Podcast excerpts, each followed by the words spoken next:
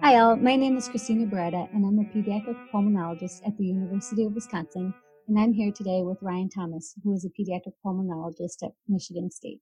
Today, we're bringing you a new podcast within sort of the ATS family of podcasts called Tidal Volume. The goal of this podcast is to examine some of the core concepts of pediatric pulmonology.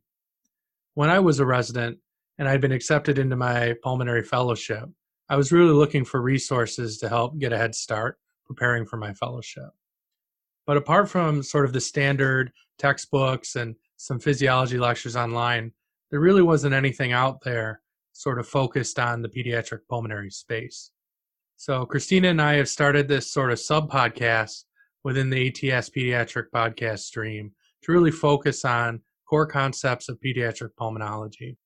While our target audience is trainees and early career physicians, we really do feel this tidal volume podcast will be useful for a wide range of people, including some of our allied specialties and even some of our more veteran physicians just looking for a refresher.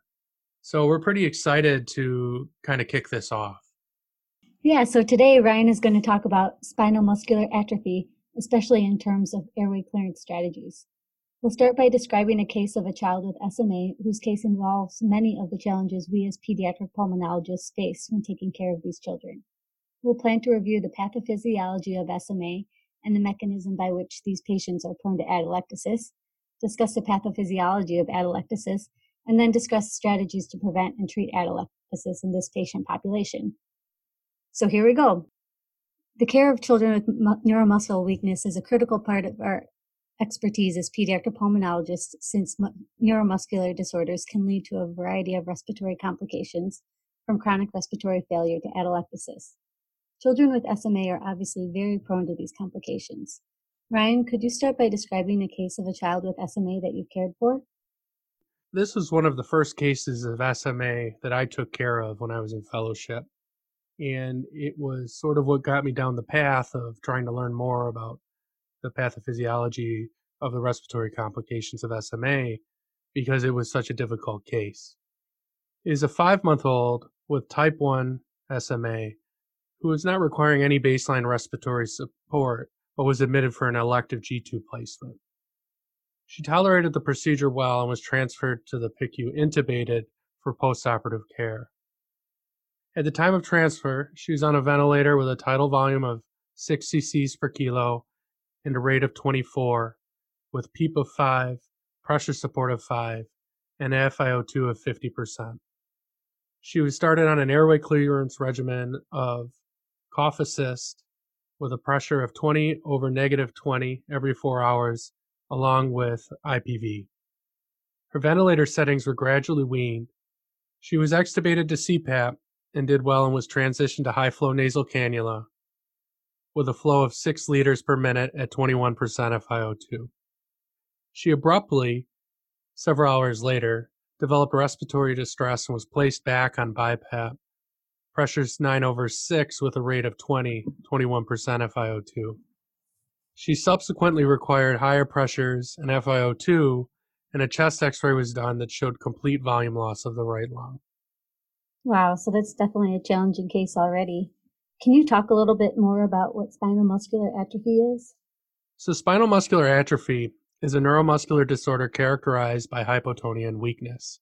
It's caused by degeneration of the anterior horn cells in the spinal cord and motor nuclei in the lower brain stem, and occurs in a, about 1 in 10,000 to 1 in 25,000 live births. It's broken down into four types based on severity, with type 1 being both the most common and most severe. That's actually a pretty high incidence compared to other autosomal recessive diseases. Can you talk a bit more about how SMA can manifest clinically? So, it manifests as symmetric proximal muscle weakness, which eventually leads to severe flaccid paralysis. There's bulbar muscle weakness, which leads to weak cry, poor suck, poor swallow coordination, pooling of secretions, and pulmonary aspiration. It's important to realize that type 1 SMA children do not have uniform levels of weakness, with some cases presenting at birth, but others not presenting until many months of age. It's associated with progressive, restrictive respiratory insufficiency on top of the bulbar weak muscle weakness. The intercostal muscles are severely involved so that inspiration is purely dependent on the diaphragm, and this causes rib recession and the characteristic sort of chest wall, bell chest shape, and a pectus deformity. So it's helpful to know that the inspiratory effort of these children is largely dependent on their diaphragm, which is why they tend to ventilate better when they are supine or even in Trendelenburg rather than upright. What else do you consider when thinking about their respiratory pathophysiology? So, children with SMA have sort of the worst case scenario from a respiratory pathophysiology standpoint. They have reductions in their total lung capacity and vital capacity due to muscle weakness. And often their residual volume may be elevated as a result of expiratory muscle weakness. So they really can't take a full breath in, nor can they fully exhale most of the time. Their maximal expiratory flow is decreased due to low lung volumes and muscle weakness, with a reduction in their MIPS and MEPS, or their maximum inspiratory and expiratory pressures. The reduction in their MIP and MEP is correlated with the degree of proximal muscle weakness. So in children with SMA, you can think of their gross motor delay as being somewhat consistent with their expiratory flow decrease. Wow, so they're kind of set up for a lot of respiratory trouble. And in addition to chronic hypoventilation, they're also prone to other complications. It seems like atelectasis is often an issue for these kids. Can you talk a little bit more about why that is? So, patients with SMA have multiple factors that increase their risk for atelectasis. They have impaired airway clearance, which can lead to obstructive atelectasis. Their neuromuscular weakness reduces the stability of their diaphragm and chest wall, which can cause compressive atelectasis. And they breathe at low tidal volumes, predisposing to atelectasis due to the chest wall weakness. So they definitely have multiple risk factors. Of course, patients with SMA are not the only ones at risk for atelectasis. When you talk about atelectasis to medical trainees, how do you describe it? So, atelectasis is the reversible loss of aerated lung and it can be associated with impaired gas exchange and respiratory mechanics, which is why it's something we try to avoid. There may actually also be some replacement of alveolar air with edema fluid in the setting of atelectasis, though I think mm-hmm. that's a little bit less clear. So, what are some reasons that atelectasis occurs? So, atelectasis at its core is caused by an imbalance of forces that usually keep the lung open. One of the things we learn about in pulmonary physiology is this sort of this idea of there being a balance the inward recoil of the lung, which is has a elastic component to it. There's elastic tissues in the airways and lung itself. So as it expands and gets stretched, it's trying to pull back in to sort of a minimal size that it would be if it were outside the chest. While the chest wall is then having the outward recoil sort of holding the lungs open. And the exact balance of these forces at end expiration is what we consider the functional residual capacity. There, so there are a bunch of factors that play a role in the development of atelectasis. Are there different ways to classify atelectasis? There's actually sort of multiple ways atelectasis is classified. And so depending on the paper you read, they break it down into different groups. I more generally think of it in four groups myself, just because I think it's the easiest way to go about it, but I'm sure some of our listeners out there may not agree. So the first type of atelectasis comes from surfactant inhibition or absence of surfactant. It's unlikely to be a cause of atelectasis in someone who's otherwise healthy because there's a large reserve of surfactant, though we certainly do see atelectasis in our infants with RDS. And so that's something worth thinking about if you're working in a NICU. Then there's resorptive atelectasis, which is probably the most common kind we'll see in pediatrics. And that comes from the absorption of oxygen into the pulmonary capillary, which then decreases the alveolar pressure, which promotes collapse. This is mitigated to an extent in the airway by nitrogen, which is insoluble in blood.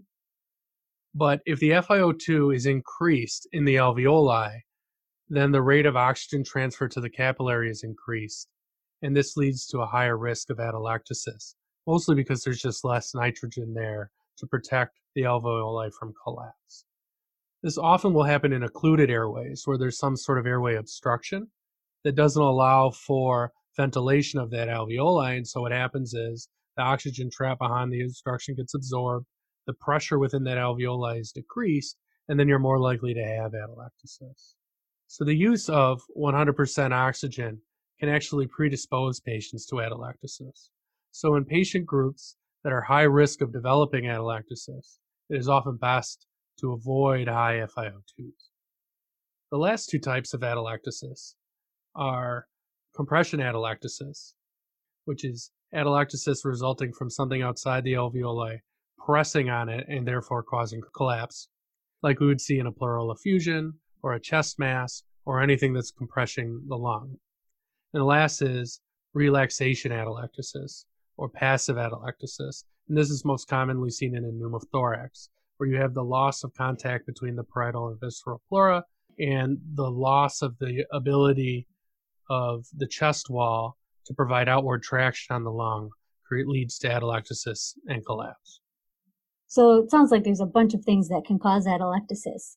What are some of the consequences of atelectasis? So the consequences of atelectasis are multiple. There's impaired gas exchange because you have the absence of ventilation to still perfused alveoli, creating VQ mismatch.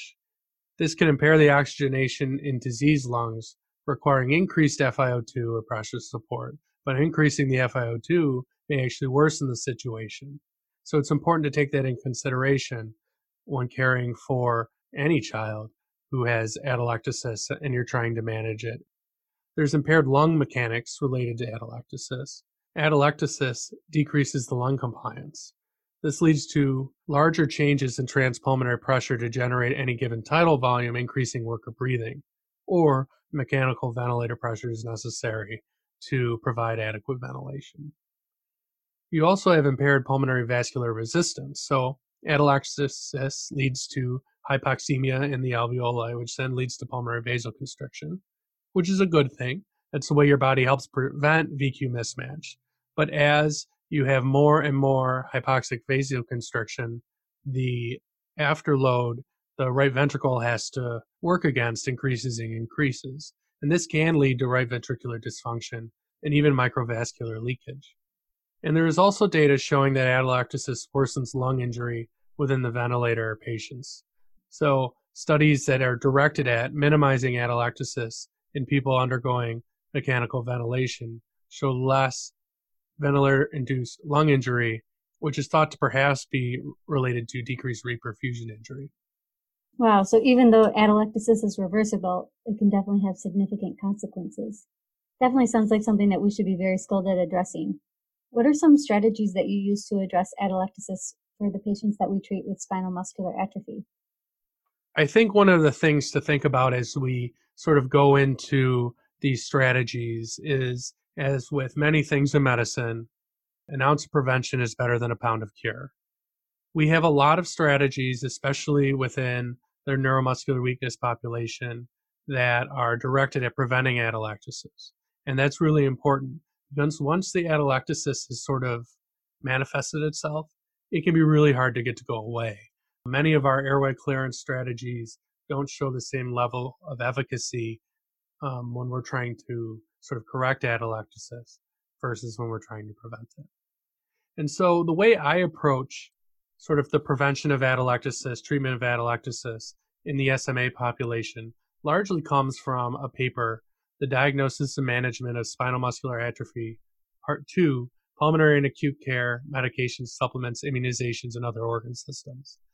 And this was released in the Journal of Neuromuscular Disorders in March of 2018 and it was sort of a big collaborative effort to create a more uniform and consistent level of care for children with neuromuscular disease and SMA specifically.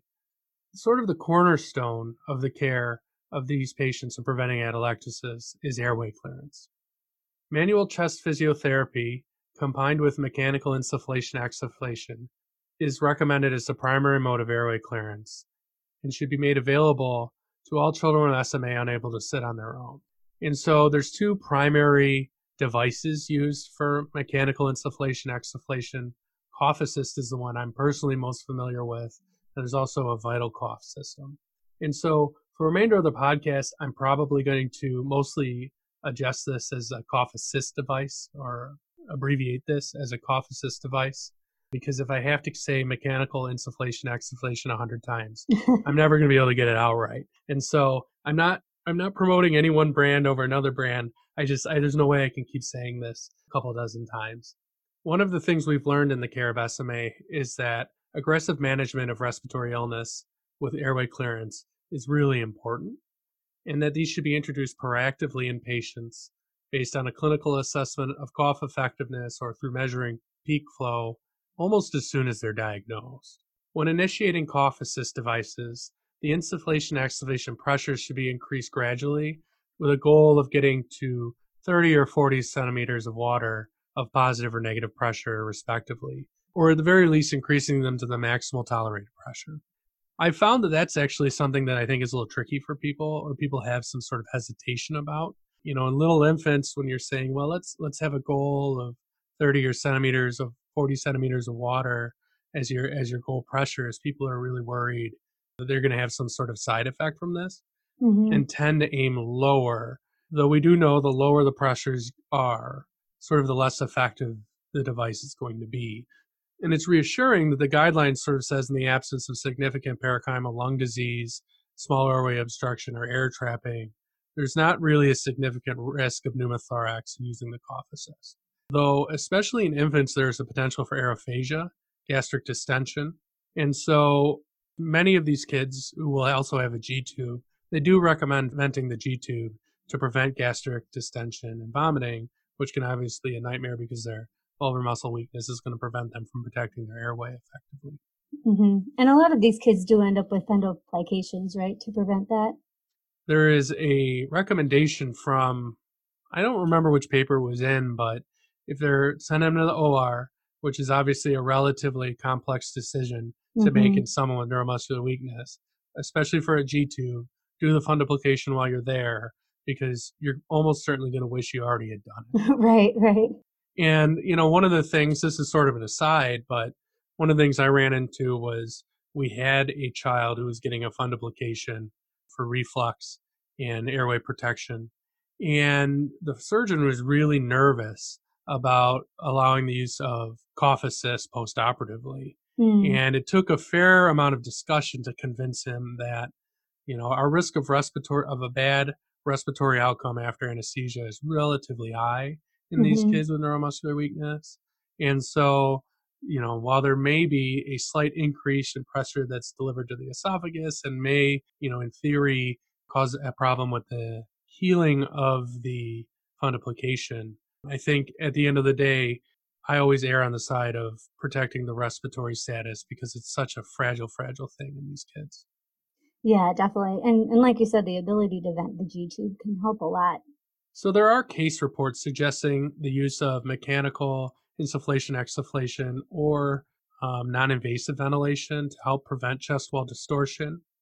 There's not really consensus on this, and so this seems to be really sort of center to center dependent these are things where, in theory, if you're providing NIV and supporting the chest wall to have sort of its maximal excursion, you're going to prevent things like contractures of the joints of the chest wall and keep the joints from getting stiff and allow to sort of maintain a maximal total lung capacity. And I think in theory that makes sense. I think there's sort of a paucity of data on mm-hmm. how helpful that is. And so there's a lot of center to center disagreement on whether or not we or how we start non invasive ventilation. As we talked about, swallowing can certainly be an issue in these kids. Oral suctioning with mechanical suction is something that should be offered early in the course of the disease, again, to allow for protection of the airway in the event of vomiting or even just excessive oral secretions. If they can't swallow well, their ability to protect their airway is always going to be compromised.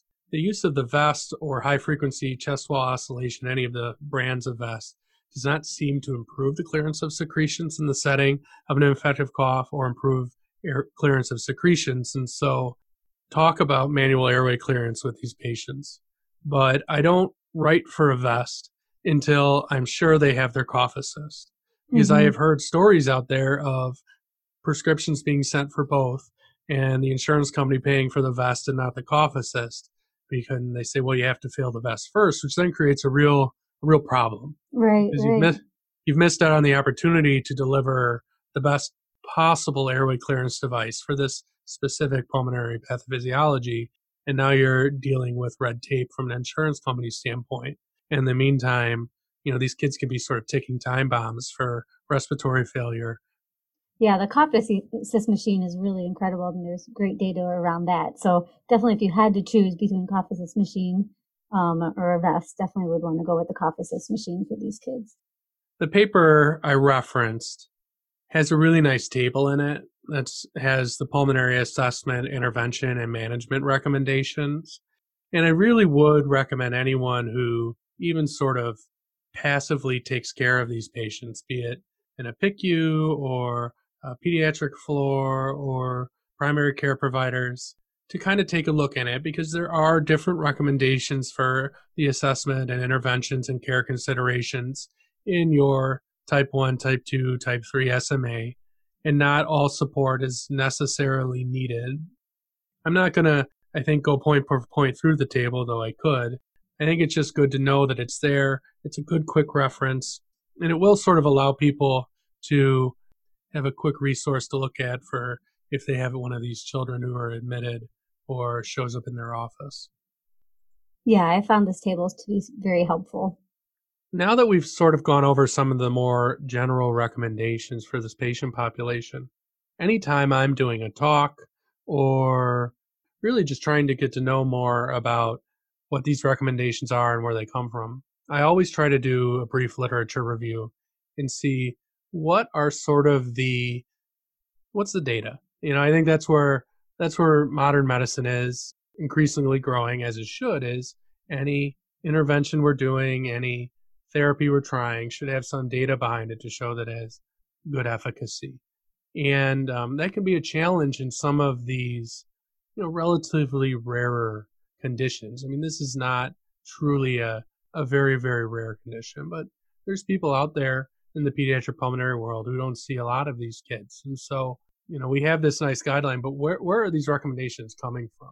The first paper I wanted to draw people's attention to was Special Considerations in the Respiratory Management of SMA by Mary Schroth in the Journal of Pediatrics in May 2009 she worked for a long time at your institution, Christina, so I'm sure you're pretty Yes, I trained under her. She's an this. excellent teacher. Yeah. In that paper, she has the protocol she uses for the cough assist devices, and that um, came out of practice in Wisconsin. And so, when well, they're asked to do the cough assist along with uh, secretion mobilization, postural drainage twice a day, and then as needed with desaturations or as often as needed when sick. One of the things I've found is if you empower families to do this at home, they're remarkably good at keeping their children out of the hospital. Mm-hmm. Though practically, if they're doing it more than every three hours, they may need inpatient care just because there's only so long you can do cough assist, you know, airway clearance every hour or two before you just kind of uh, get exhausted and tire yourself out. I don't know what your experiences are with that.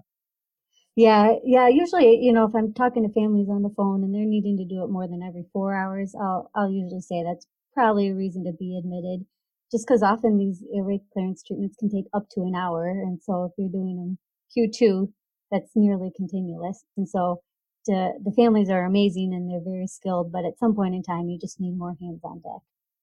And so the protocol they use at the University of Wisconsin is to use a cough assist device, four sets of five breaths, followed by suctioning of any secretions, and then a period of secretion mobilization with manual or mechanical chest physiotherapy, cough assist again, four sets of five breaths with suctioning. Then they do postural drainage, Trendelenburg for 15 to 20 minutes, again, sort of clearing out some of the, you know, the lower lobes that might drain better in that positioning. And then again, a cough assist, four sets of five breaths with suctioning.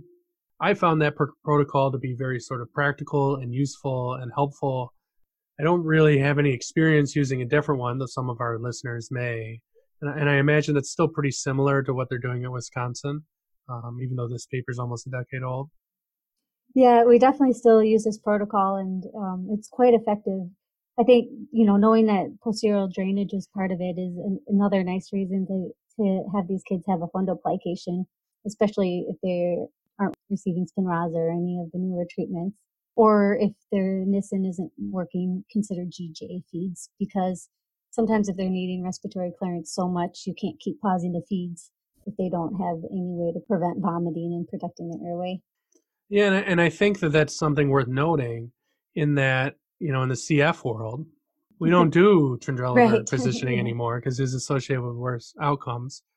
In theory, I think the idea being that it increased reflux and airway inflammation from aspiration of reflux contents or something along those lines. So I'm not entirely sure we know for sure what it was, and I think that's more an operating theory.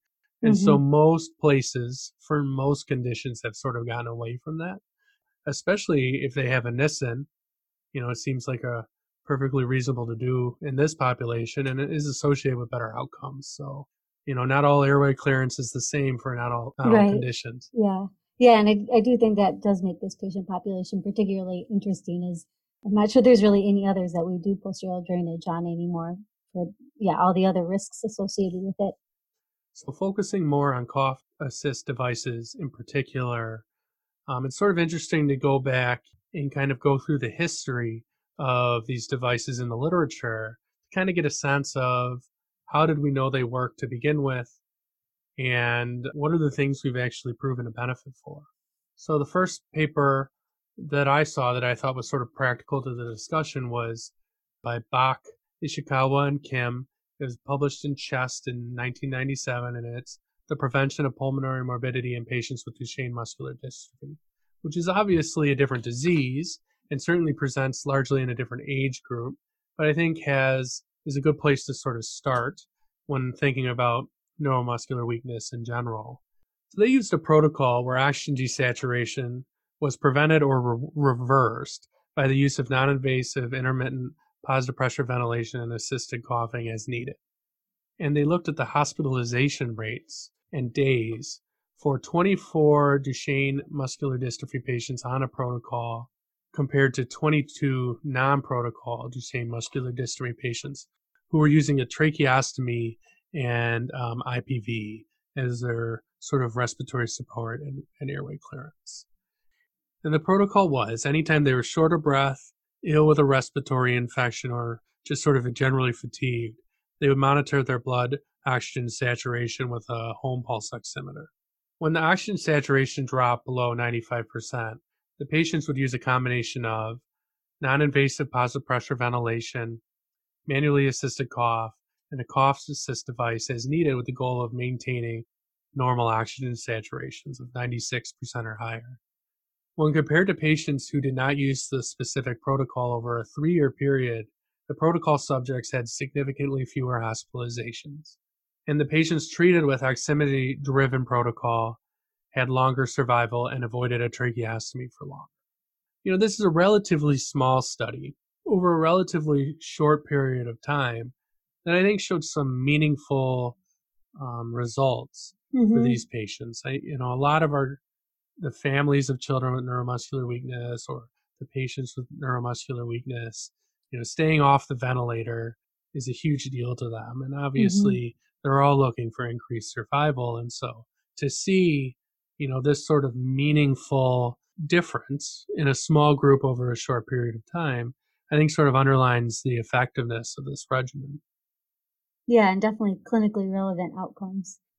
Our first sort of paper focusing on SMA in particular, um, again, came from Bach um, in Chest in 2000, and it's titled Spinal Muscular Atrophy Type 1 A Non Invasive Respiratory Management Approach.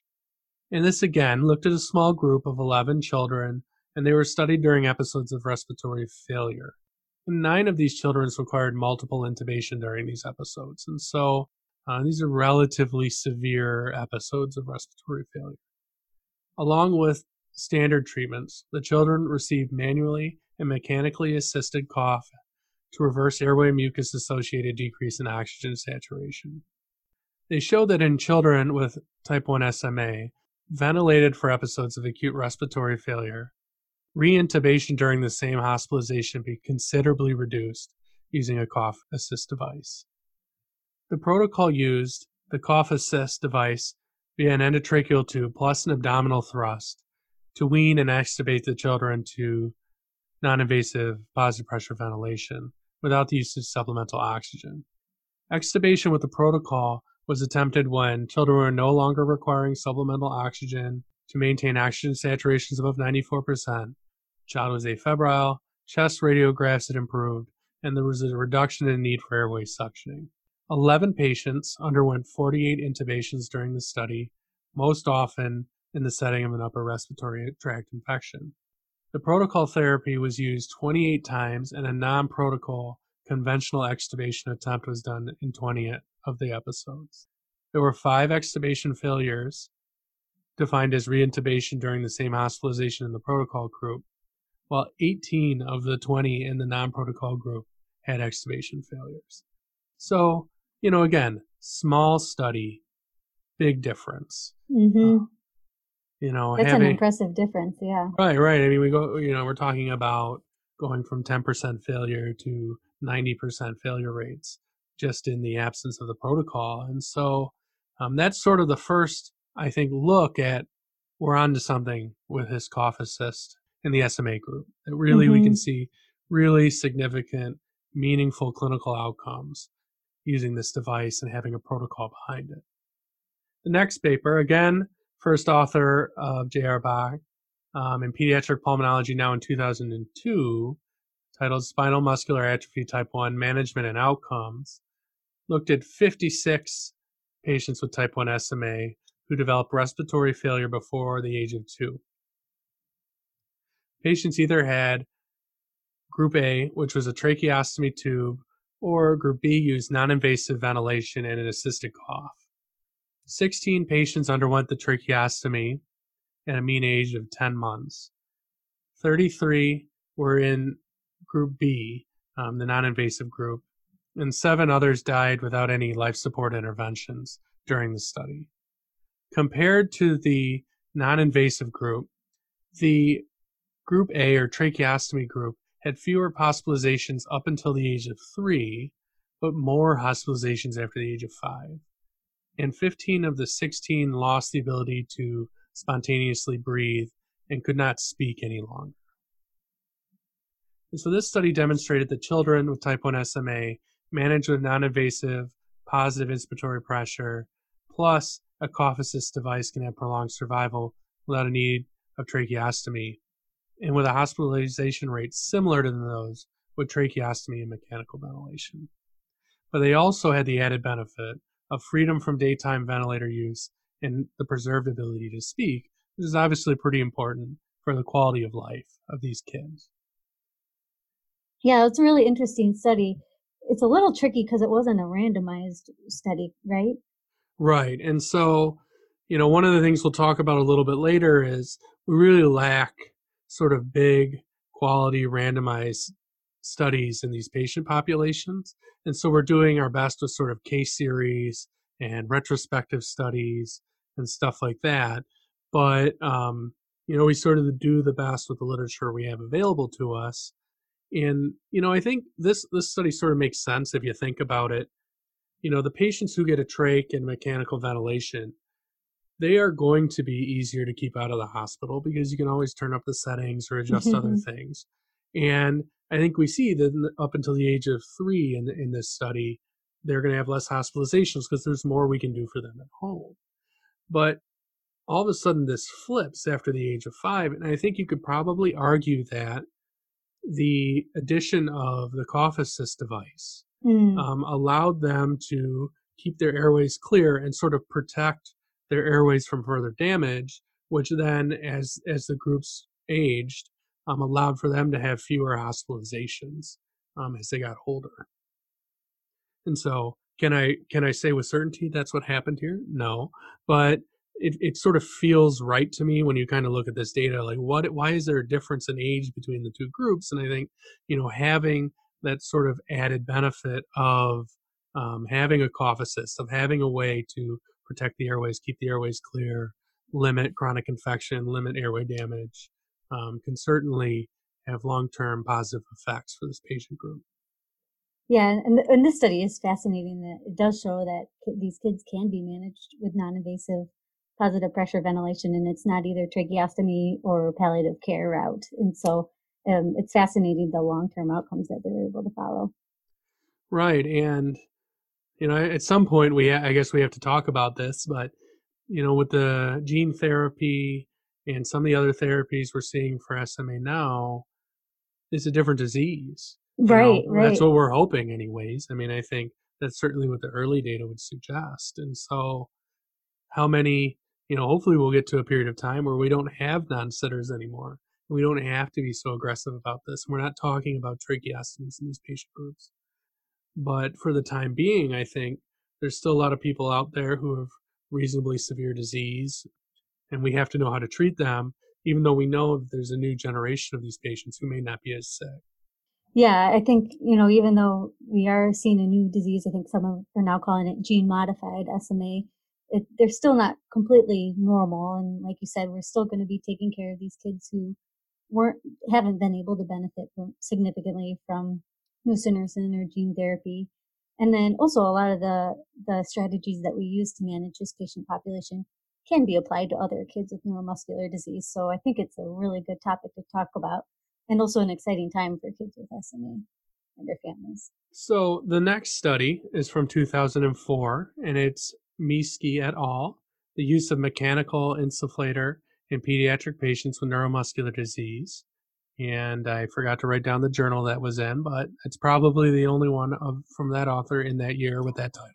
Right. Um, so it looked at 62 patients observed in a pediatric pulmonary program with neuromuscular disease and impaired cough in whom a cough assist device was initiated. The frequency of reported use ranged from once a day to every four hours on a routine basis, with most patients using the twice daily um, regimen that um, I think is the most commonly recommended. But, you know, we have this with all patients with all illnesses. Some of them are, you know, plus or minus adherent to some of these therapies, and some people are real go getters and want to use it more. And so I certainly don't think that using it more often is harmful. It just may be, you know, a big sort of time drain, and we don't know how helpful that is.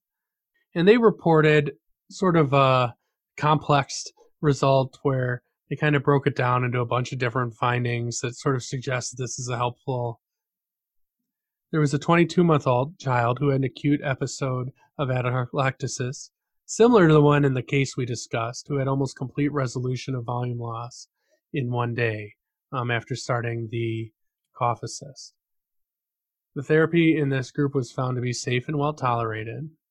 They had four patients within the group that had chronic atelectasis that improved after initiation of a cough assist protocol, and five patients within the group had reduction in pneumonia frequency. And so, you know, again, small study, and this one is really more just describing what happened within this institution after they started a protocol. But it's nice to again have some evidence of, of benefit uh, for using these devices, especially since they can be pretty expensive. And so we really want to maximize every bit of data we have to prove that they're useful before prescribing something like this. Yeah, yeah, and they're they're really effective, but they're not necessarily the most comfortable device to use. Um, we got the you know I've had the opportunity to try it a few times myself, and it's definitely not the most comfortable. But if you can show patients and their families how effective it can be, I think the adherence rate just goes up a lot, and then they become convinced. But it can be a challenging thing to get them to adhere to, at least initially. Yeah, I mean, you know, and some of the older kids who maybe have more preserved sort of neuromuscular um, strength I've seen some of these kids who are really impressive at sort of fighting off the therapy in the setting of an acute illness. Mm-hmm. Um, you know, if, if they're if they're strong enough to fight the device to the point where you can't administer it, I think there's an argument that maybe they're maybe they don't need it. Yeah, uh, absolutely. But I mean, it, their their disease is really the only thing I think that allows us to effectively administer it because I can't mm-hmm. imagine having this done to me regularly. You know, have sort of your airways pumped full of air and then have it all sucked out of you. I've never I've never gotten to experience it myself. Um, I'm somewhat thankful for that, but I can't I can't imagine it's a very pleasant uh, sensation. Yeah, yeah, I, I definitely did not tolerate it well. They might put nicely, but um, I, and I have seen that, and I know you have too, in that the weaker kids tend to tolerate it pretty well. Um, and especially if you start it early on in life, they, they, just get used to it. But sometimes the stronger kids or kids, you know, with muscular um, dystrophy, Duchenne's, that maybe were stronger early on in life and didn't grow up using it as a little kid, and then they have to start it on uh, start it later in life, can be really hard for them to get used to it. Yeah, definitely. And so practice makes perfect in these things. I mean, we know we know it's helpful, but um, as, as, with any sort of therapy, you know, that has sort of a component of discomfort to it, you know, sleep apnea devices and a lot of these other things, allowing people to get used to it, I think, can be definitely helpful in long term buy-in. Mm-hmm. Um, so, uh, you know, in these young SMA infants, oftentimes you don't have a lot of time to spare in sort of getting them going because it's such a rapidly progressive disease untreated. Yeah, yeah, and and I have found you know working closely with the respiratory therapists can be really useful because there's some different track modes that you can use with auto track or set how sensitive the machine is to to the patient in terms of automatically delivering the cough versus allowing the patient to trigger the cough. And so respiratory therapists are some of my best friends and all pediatric pulmonologists best friends in terms of helping us find the ideal setting on each device for kids. Oh, absolutely. I mean, as the number of you know ventilators and other devices you know increases and all the different modes and things within them increase you know it's increasingly difficult to keep up with all of some of the subtleties of these devices and so being close friends with a respiratory therapist will save you a lot of trouble on trying yes. to figure out why the thing you're doing isn't working and so, on top of all of that, there is a British Thoracic Society guideline from 2012 on the respiratory management of children with neuromuscular weakness, which again sort of re- recommended cough assist devices in very weak children, those with bulbar insufficiency, those who cannot cooperate with manually assisted cough, or in whom you know manually assisted cough or other airway clearance methods are not effective and that these devices should be available in an inpatient setting anywhere you're treating children with neuromuscular disease. And that's because cough in children with neuromuscular weakness really does seem to get worse when they're sick. And part of that's atelectasis and some of the other mechanical factors going into it as far as just not feeling well, but both anecdotally and, and there's data to support this in the setting of acute respiratory illness, cough clearance sort of paradoxically worsens, which is not the way you would have designed it if you had a say in the matter. And so um, having these devices available in the setting of illness can be potentially life saving. Yeah, I think sometimes as pulmonologists, we, we get abnormally excited about coughs and strong coughs, whereas that's often a chief complaint of patients that they're coughing, and we get excited if they have a strong cough. Right, right. Now, uh, there's so many people just it just make me stop coughing, and then you have right. this sort of, you say no. This, you don't like just think. I mean, you know, one of the things I talk to parents about when I'm introducing, you know, cough assist is think about how much you cough when you're sick. Think about how often you're coughing. Think about how hard you cough, and then remember that you know someone with SMA can't can't do it at all. You know, they're just you're coughing every five minutes for two days, and and they in, in the absence of some sort of support you know we're not they're not going to be able to clear their airways the way that you do and so i think sometimes putting it into context was this is how much we people need to cough when they're sick in order to protect their airways protect you know themselves from developing obstruction and atelectasis and all the things we sort of talked about earlier on um, they people with sma have the inability to do that and so um, we really need to assist them with that as much as we can um, to, to prevent bad respiratory outcomes. And I kind of wanted to wrap this all up by sort of noting that Morrow et al.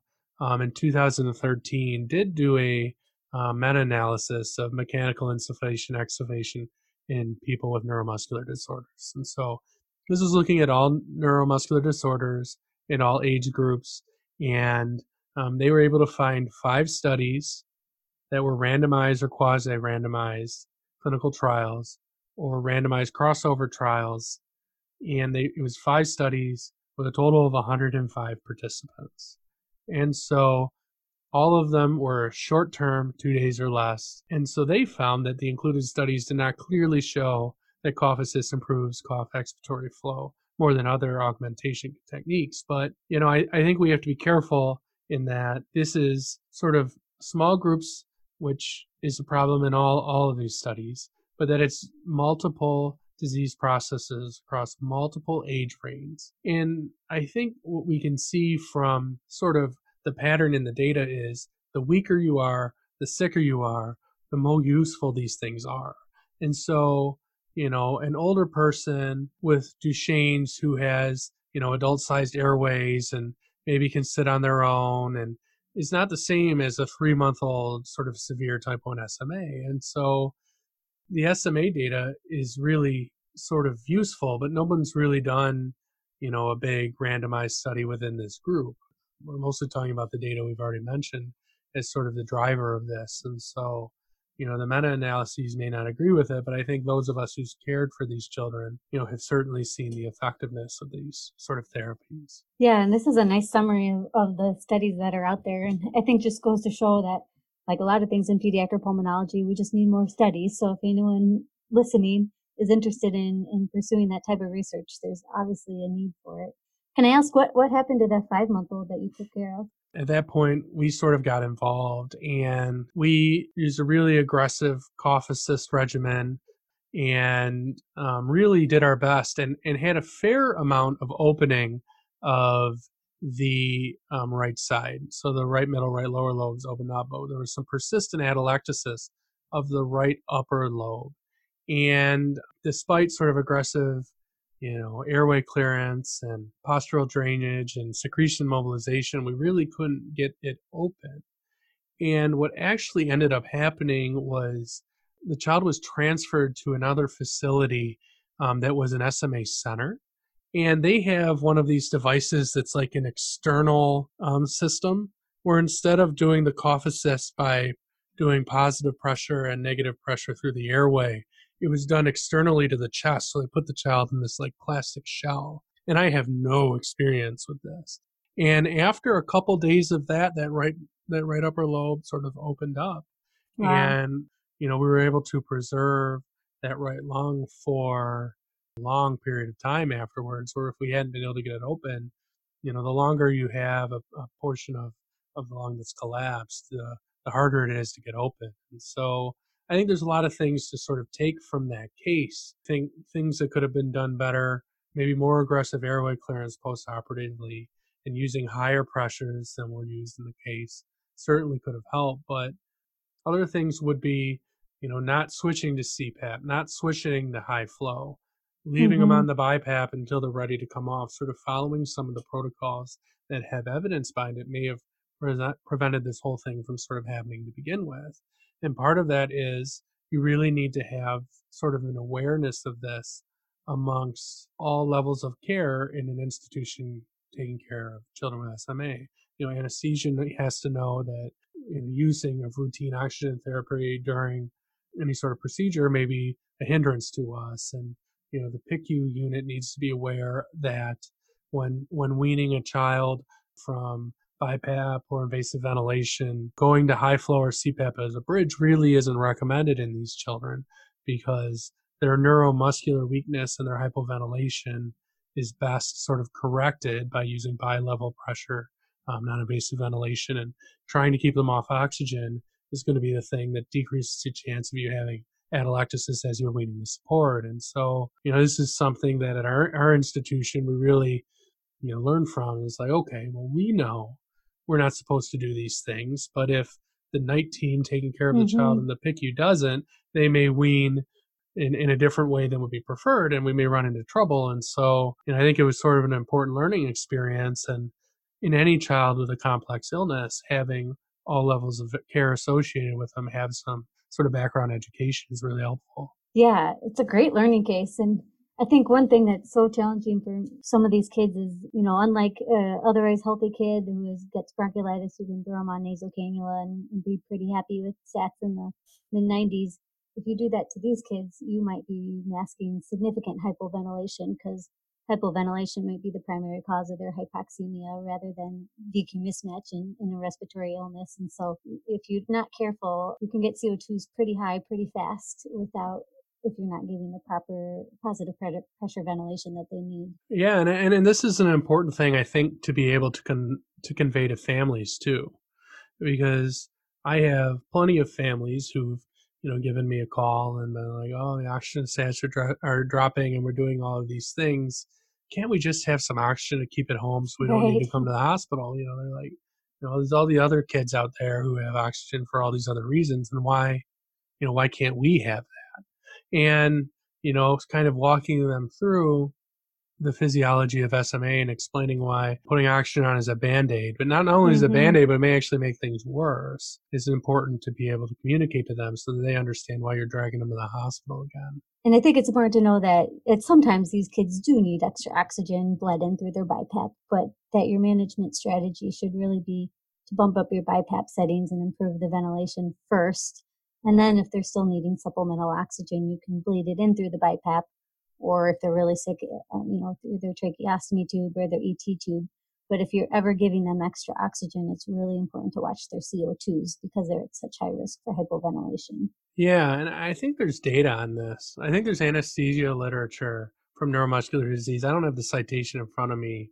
Um, there's like sort of a theoretical cutoff where if you can keep your FiO2 less than 40%, your risk of absorptive atelectasis is less. But as you increase the FiO2 over 40%, you start to increase the chance of that atelectasis. And so, you know, I, I think the older kids get, the bigger they get, the easier it is to use a little bit of oxygen because you're mm-hmm. not you're not flirting with higher FiO2s that may compound the problem. Yeah, yeah, and I, you know, a lot of our patients are the same way in terms of we don't we don't have them have supplemental oxygen at home for kids with SMA. We might have them on primary and secondary BiPAP settings, but in general, if, they, if they're still not able to keep up their O2 with that, we want them in the hospital in part so we can analyze their FiO2. You know, at home, they can bleed in certain liters per minute of O2, but we don't necessarily know what that correlates in terms of FiO2. And so, sort of putting this all together, when you when you think about, you know, these are the recommendation and these are where they're coming from. I mean, there is some data on the efficacy of this more in the long term. There's a study from I don't know how to say this name, Oskoui. It's O S K O U I um, at all. It's the Changing Natural History of SMA Type 1. It was published in 2007. And they found that ventilation for more than 16 hours a day, the use of a mechanical insufflation exsufflation device, and G tube feeding all showed a significant effect in reducing the risk of death in the SMA type 1 population. And so the best data we have on SMA kind of validates what the guidelines suggest. And so, you know, my real goal in going through these papers was to, you know, allow for the aspiring pediatric pulmonologist or the young career pediatric pulmonologist to understand or this is where these recommendations are coming from and this is why the experts think that they're reasonable things to do there's people out there who are very anti-guideline very anti committee, very anti this or that. And so, you know, I think in an answer to some of the people who don't who don't like guidelines sort of in more in general, to actually go through and look at some of this data will help us understand that these things seem well thought out and we really should be trying to kind of adhere to it as best as we can. Well, this is a really interesting topic. Thanks for presenting your case and all the data that you found be- behind our management strategies. Oh, yeah, yeah. You know, I guess you're welcome to the listeners out there. I think it's an interesting sort of area to learn about. And it's something, especially in the pediatric pulmonary world, that we're going to interact with a lot. Neuromuscular weakness is of any kind really always find their way to pulmonary one way or another. And, and having a good knowledge base let us take care of these patients saves them a lot of trouble because again, I, I you know, apart from our neurologist colleagues, I don't think there's a lot of familiarity out there with SMA. And so in respiratory concerns, respiratory failure are ultimately the, the most common risk of morbidity and mortality in this patient group. And so knowing how to help, what we can do to help, I think can be of huge benefit for these patients. Absolutely, yeah. Thank you for listening to Tidal Volume by Breathe Easy Pediatrics. If you have questions, comments, or future topic ideas, please email us at tidalvolumeatspeds at gmail.com or catch us on Twitter. The ATSPEDS Twitter account is at ATSPEDS. My Twitter is at MSU PedsPulm. And Christina's Twitter is CB underscore Barreda, B A R R E D A. So we look forward to some interaction and some ideas on how to sort of optimize this in the future. Thanks again for listening. Have a wonderful day.